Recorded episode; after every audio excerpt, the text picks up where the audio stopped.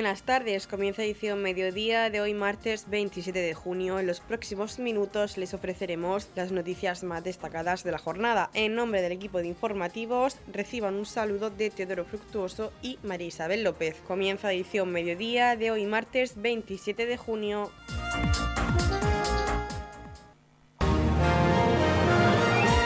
Edición mediodía. Servicios informativos.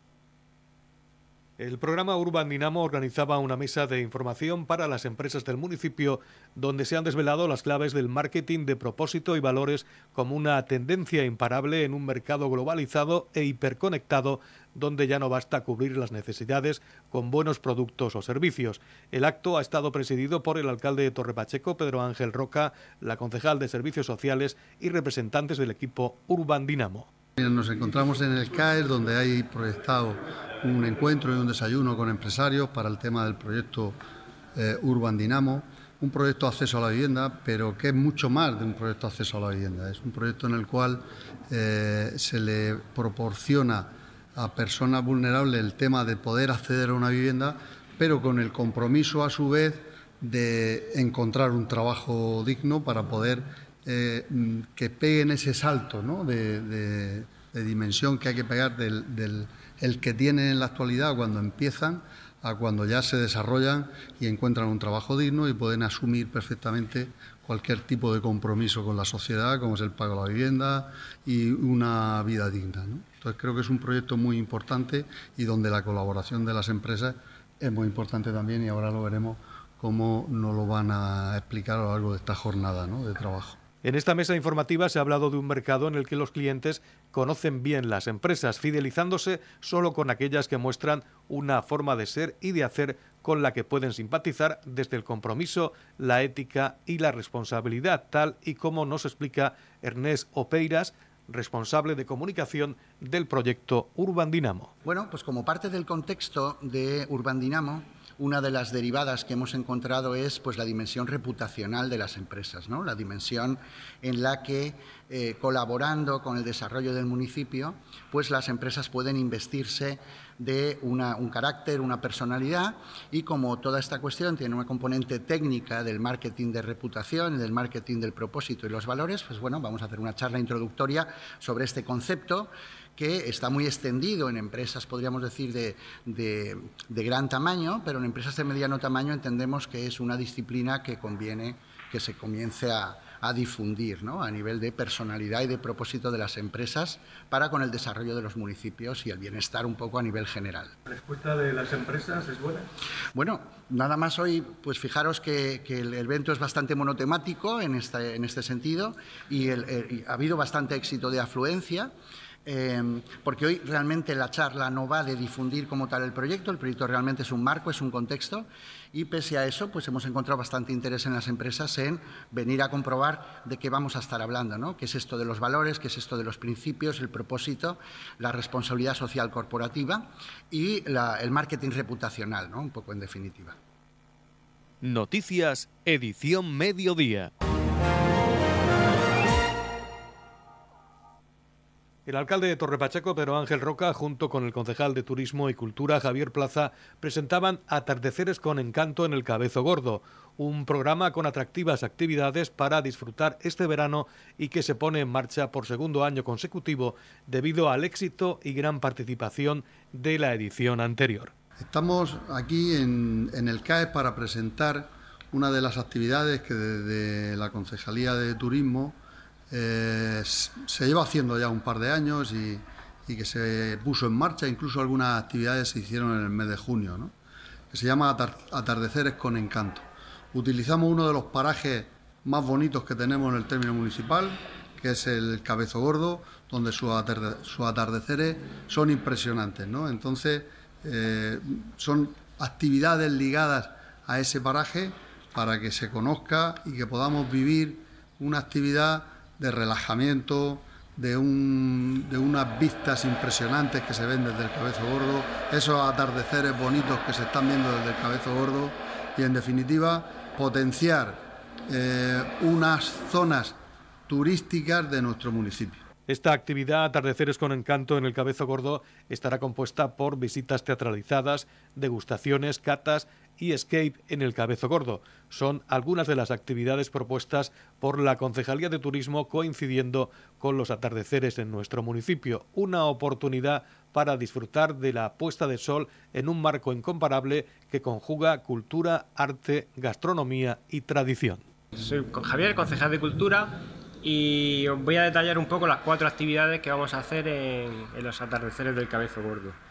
Eh, la primera es un escape cave en el Cabezo Gordo con visita guiada que se va a realizar el día 8 de julio de, este año y consistirá en una especie de juego tipo gincana donde se nos va a hacer la presentación del juego dentro de la cueva del agua y la cueva del pie del gigante y a partir de ahí pues comenzaremos el juego durante, durante el rato que, que corresponda. El precio para esta actividad será de 5 euros. La segunda actividad que vamos a realizar es una visita teatralizada al atardecer que se va a programar para el 9 de septiembre. Esta será por la tarde a las 7 a las 19 horas y eh, tendrá una duración aproximada de, dos horas. Entonces, eh, aquí lo que consiste es que se nos va a contar la historia de los datos culturales y de todo lo que conlleva la cueva del agua, el yacimiento de la cima de las palomas, y, toda la importancia de, este yacimiento arqueológico. El coste de esta actividad supondrá un, un desembolso de 3 euros. Y ya las otras dos actividades que tenemos eh, combinarán la acción cultural con la gastronómica de nuestro pueblo. La primera de ellas será el 14 de julio y es una cata de cervezas de una empresa local de Torre Pacheco, de la Trinitaria, y combinará pues lo que es el conocimiento del cabezo gordo y, sus cuevas junto con, la actividad gastronómica de la cerveza. Eh, ¿Qué va a incluir? Pues incluirá tres cervezas artesanales, artesanales de diferentes sabores, con tres quesos de la región de Murcia, una empanadilla artesana, un postre de chocolate y todo, eso, pues, todo ello conllevará un, un coste de 10 euros. Y la última, que también combina la, oferta gastronómica, es una cata de vino con visita teatralizada. Esa la vamos a realizar el 25 de agosto a las 19 horas y el formato es el mismo que el de la cerveza. Se realizará con, con el enólogo Andrés Gómez, que es de la compañía Diligente, que está también en el municipio, en el Jimenado, y esta oferta incluye tres vinos de la región de Murcia, una tabla de quesos al centro, una empanadilla artesana y el coste también será de 10 euros, igual que el anterior.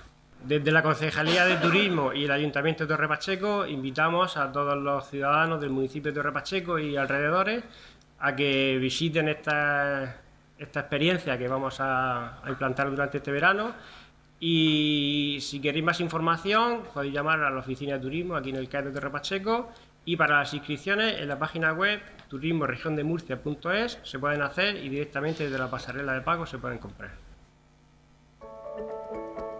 En la comunidad de regantes del campo de Cartagena aplicamos las últimas tecnologías en sistemas de control y distribución, lo que nos ha convertido en un modelo de gestión eficiente del agua gracias al alto nivel de concienciación de nuestros agricultores que trabajan a diario por la sostenibilidad y el respeto al medio ambiente.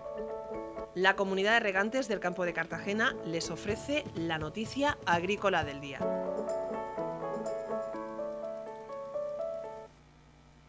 El Ejecutivo Regional denuncia que el Gobierno Central vuelve a recortar de forma arbitraria el envío de agua para riego a través del trasvase. Le acusa de reducir el trasvase para regadío en más de un 50% por motivos claramente electoralistas, ignorando los criterios técnicos. El Gobierno Regional denunció ayer el recorte al envío de agua a través del acueducto Tajo Segura correspondiente a junio, reduciéndolo a 15 hectómetros cúbicos cuando la Comisión Central de Explotación había recomendado un envío envío de 20 hectómetros al encontrarnos en nivel 3. El director general del agua, José Sandoval, explicó que la propia Comisión Central de Explotación ha puesto de manifiesto que va a materializar el nivel 3 durante todo el trimestre, pudiéndose trasvasar el volumen máximo mensual de 20 hectómetros cúbicos. Así, el sistema financiará el trimestre con unas reservas de unos 445 hectómetros cúbicos y a lo largo del trimestre junio y agosto se podrían trasvasar 60 hectómetros cúbicos como máximo. Sin embargo, vuelven a recortar de forma arbitraria y sin más argumentos que los políticos, obviando a los técnicos esos 20 hectómetros propuestos que pasan a ser 15, provocando un grave perjuicio en los consumidores, agricultores, ganaderos o industrias de la región de Murcia, afirmó José Sandoval. El director general del agua aseguró que la ministra Rivera vuelve una vez más a ignorar los criterios técnicos establecidos por un centro de reconocido prestigio internacional como es el CEDEX y recorta el trasvase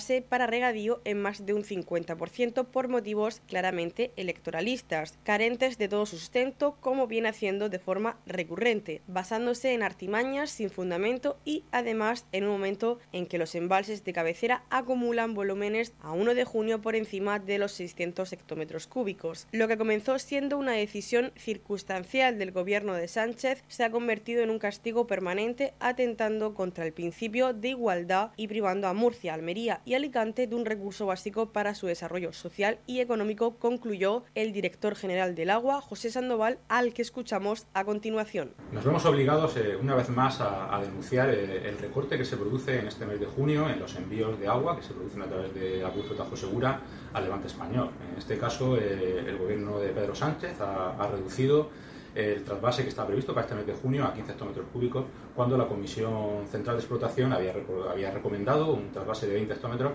ya que nos encontramos y se había constatado el nivel, el nivel 3. ¿no?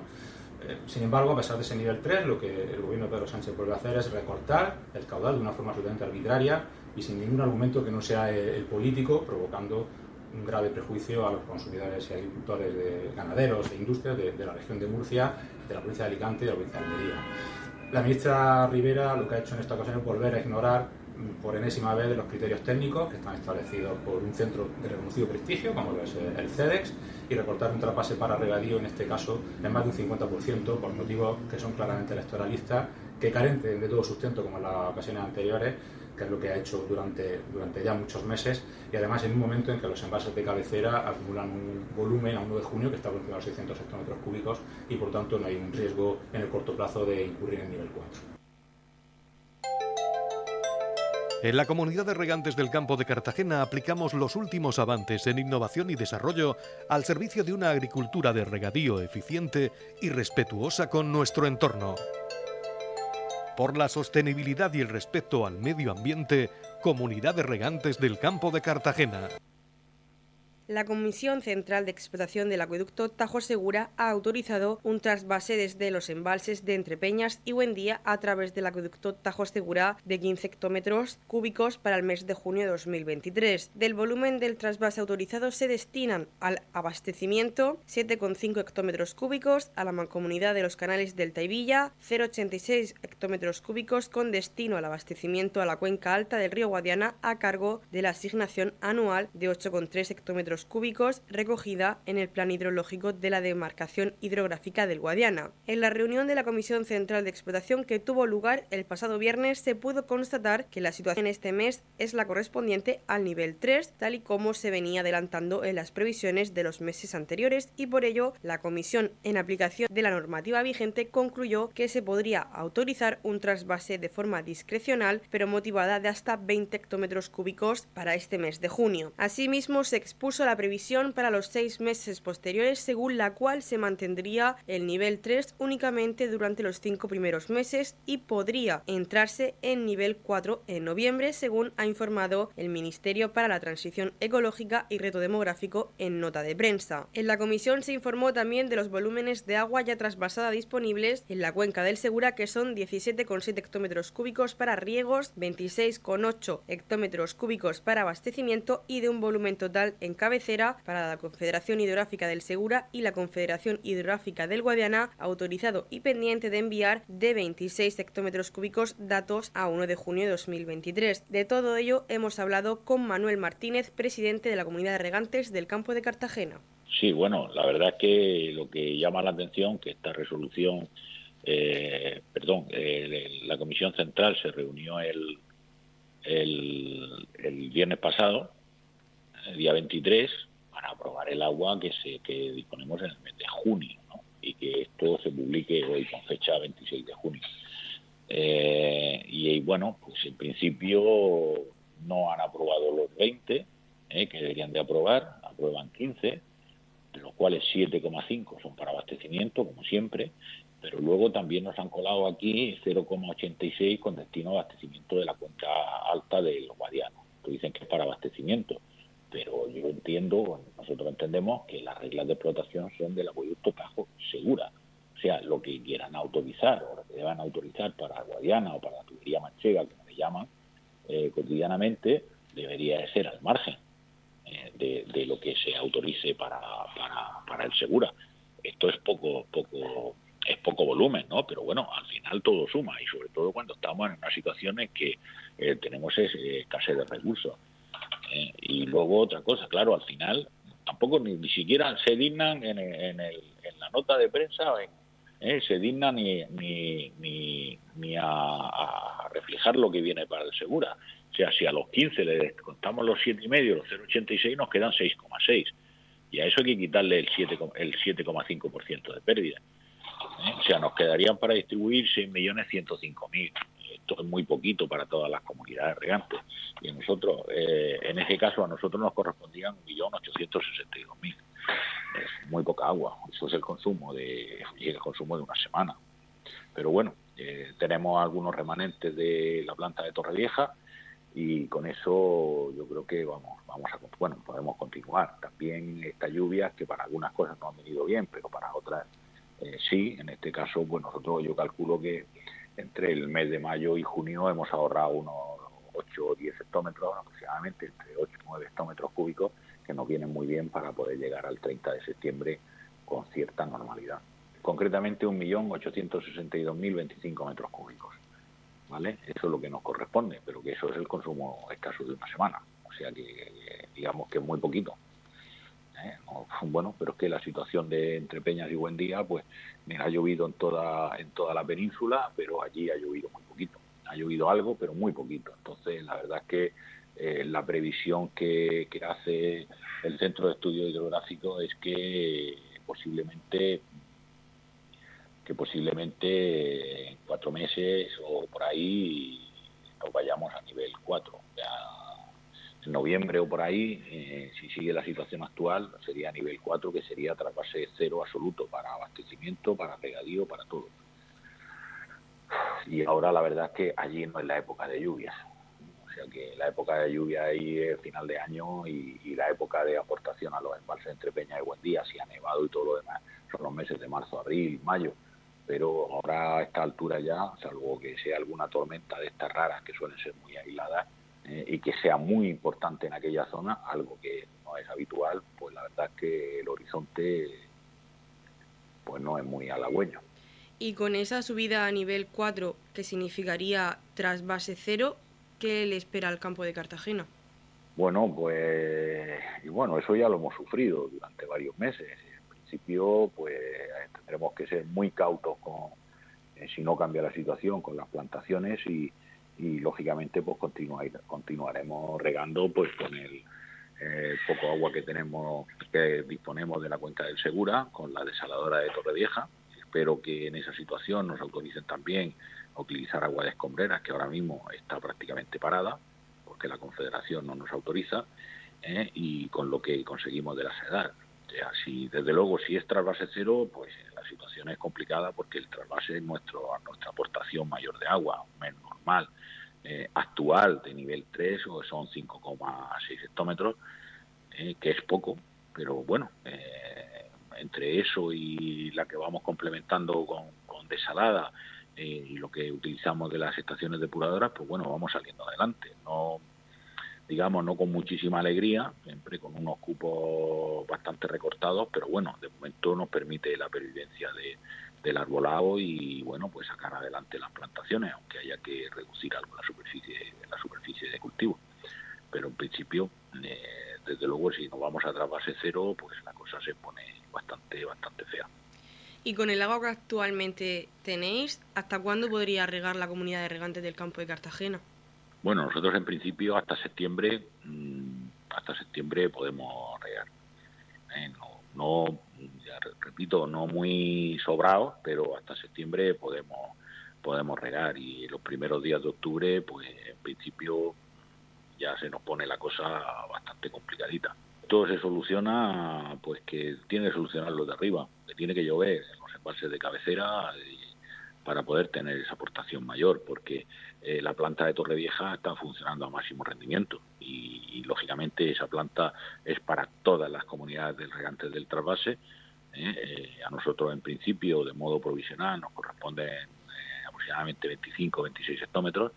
Es cierto que, por ejemplo, ahora en la cuenca del Segura ha llovido y hay algunas comunidades de regantes que no van a querer agua desalada, por tanto esa la que la podemos se redistribuye entre el resto de comunidades de regantes que sí la necesitamos podemos tener algo más, pero si la situación del trasvase es cero, eh, todas las comunidades de regantes vamos a necesitar el agua de, de Torrevieja, por tanto no se podrán hacer redistribución. O sea que si vienen unos meses complicados a partir de octubre. Sí, sí, sí, a partir de octubre, bueno, dicen que Dios aprieta pero no ahoga, ¿no? O sea, yo espero que, que llueva de algún modo, no es el periodo de lluvia, pero bueno, como estamos viendo también eh, situaciones climatológicas bastante raras, que no son habituales, eh, pues eh, a ver si tuviéramos suerte y en vez de llover por ahí como está lloviendo y ocasionando problemas y daños en las plantaciones, inundaciones y todo eso, eh, las lluvias se produjeran allí en, Guadalajara, allí donde están los embalses de Entre Peñas y Buendía, la cabecera del Tajo, pues a ver si podemos resolver el problema. Simplemente que, bueno, que hay que ser cauto a la hora de establecer los programas para la próxima campaña para el próximo año hidrológico y, bueno, pues hay que ser cauto. Yo creo que saldremos adelante, pero eh, hay que, andar un poco con cuidado y no eh, tratar de, eh, en principio, de plantearlo como si no hubiese ningún problema y cultivarlo todo. Yo pido cautela, responsabilidad y cautela a la hora de establecer las campañas y a lo mejor pues hay que reducir algo de superficie o para, para poder regar la otra que esté cultivada. ¿Cuándo se programan estas campañas? Bueno, normalmente ahora mismo. O sea, en esta época todas las cooperativas, todos los agricultores están programando la campaña, la próxima campaña de invierno, y de invierno y verano. Esto ya se está, eso se está programando ya. O, algunas estarán ya programadas. Y ante eso, pues, como presidente de la comunidad de regantes, pides cautela.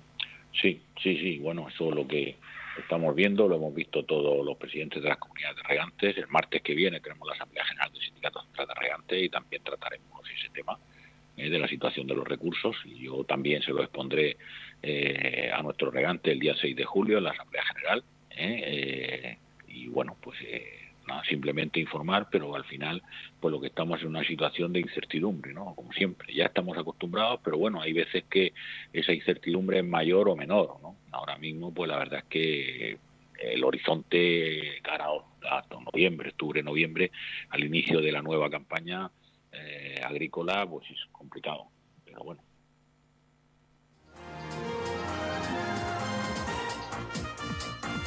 Edición Mediodía el pulso diario de la actualidad local. En la sección de deportes, Prudel López nos cuenta la última hora.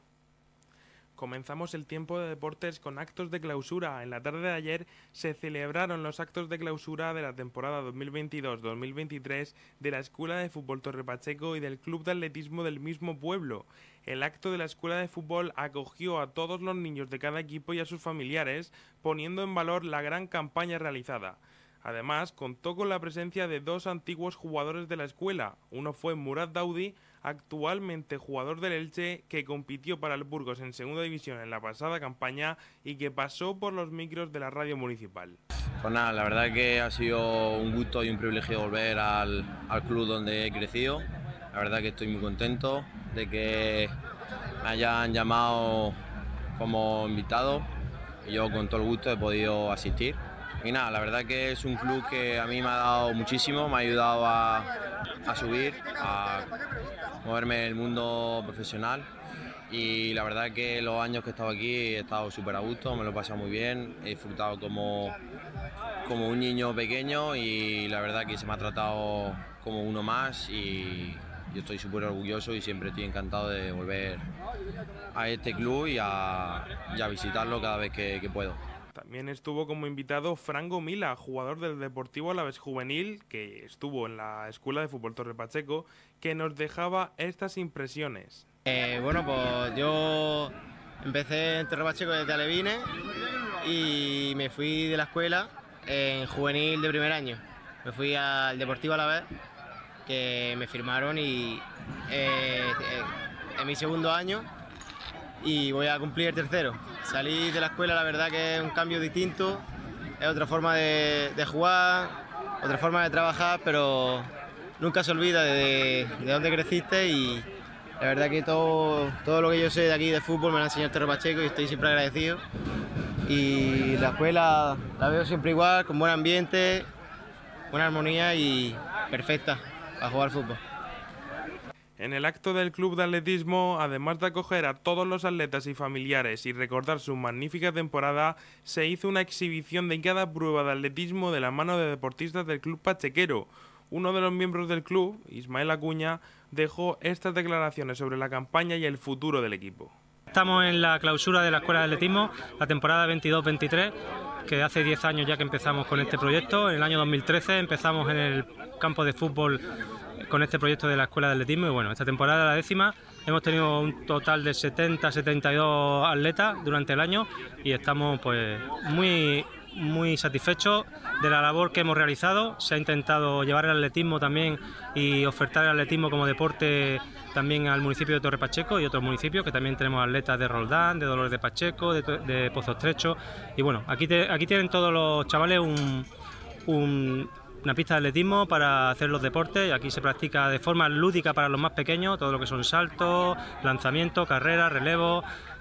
Eh, y ya los más mayores, pues sí es verdad que se le, se le aprieta un poquito más porque ya van un poquito más encaminados al, al desarrollo de la competición y también los resultados han sido magníficos. Hemos tenido medallistas regionales, atletas que han competido en campeonatos de España, campeones regionales, o sea que estamos muy satisfechos.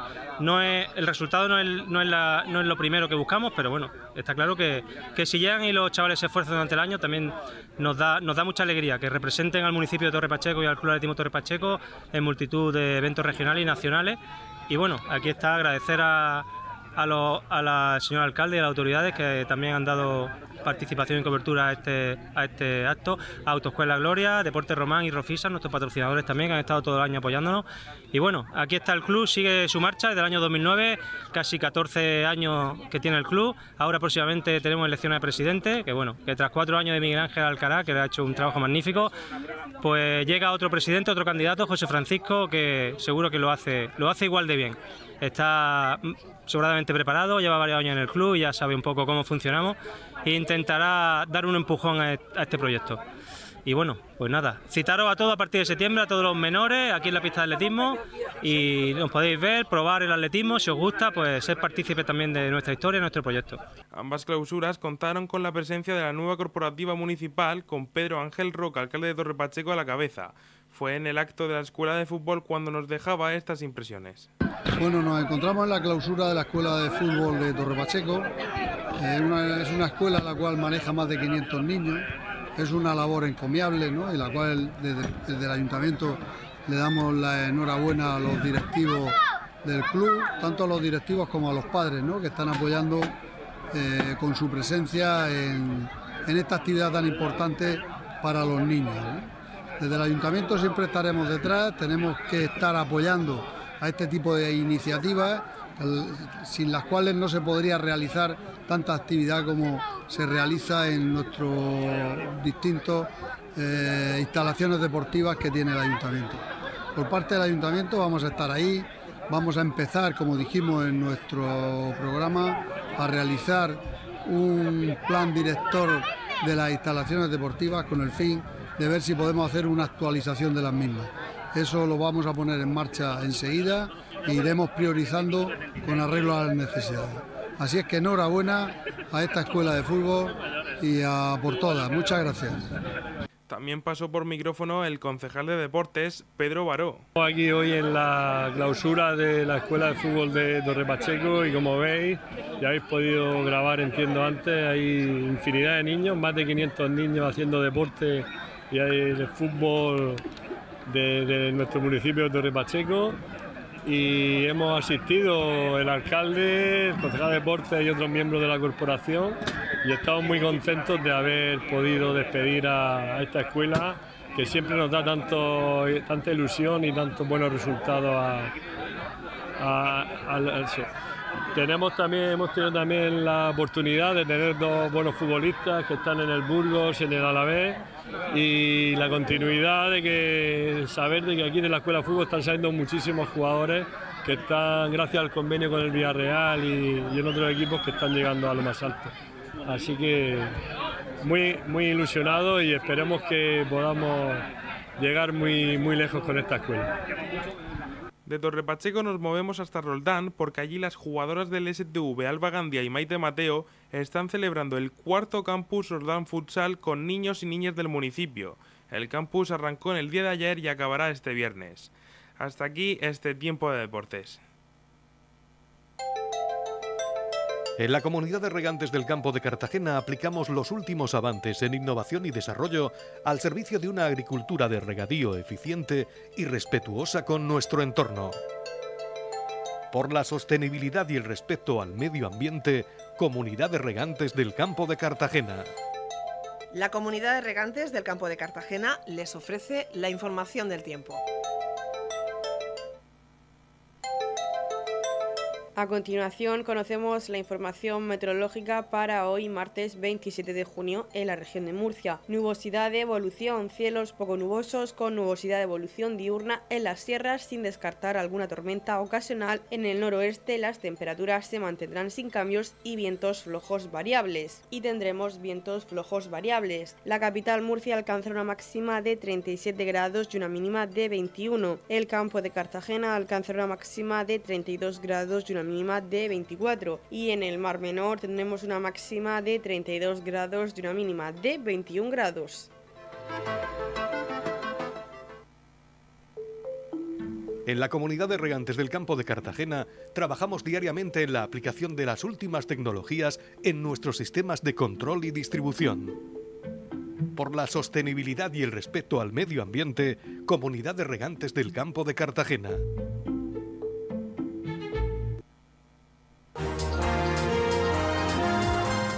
Hasta aquí lo más destacado de la información local. Volvemos con más noticias a partir de las 8 y media con edición de tarde. Y recuerden que edición mediodía lo pueden volver a escuchar en los podcasts de esta emisora que los pueden encontrar en el Facebook de Radio Torre Pacheco y también a través de nuestra web radiotorrepacheco.es donde encontrarán información actualizada. Les deseamos que pasen muy buena tarde.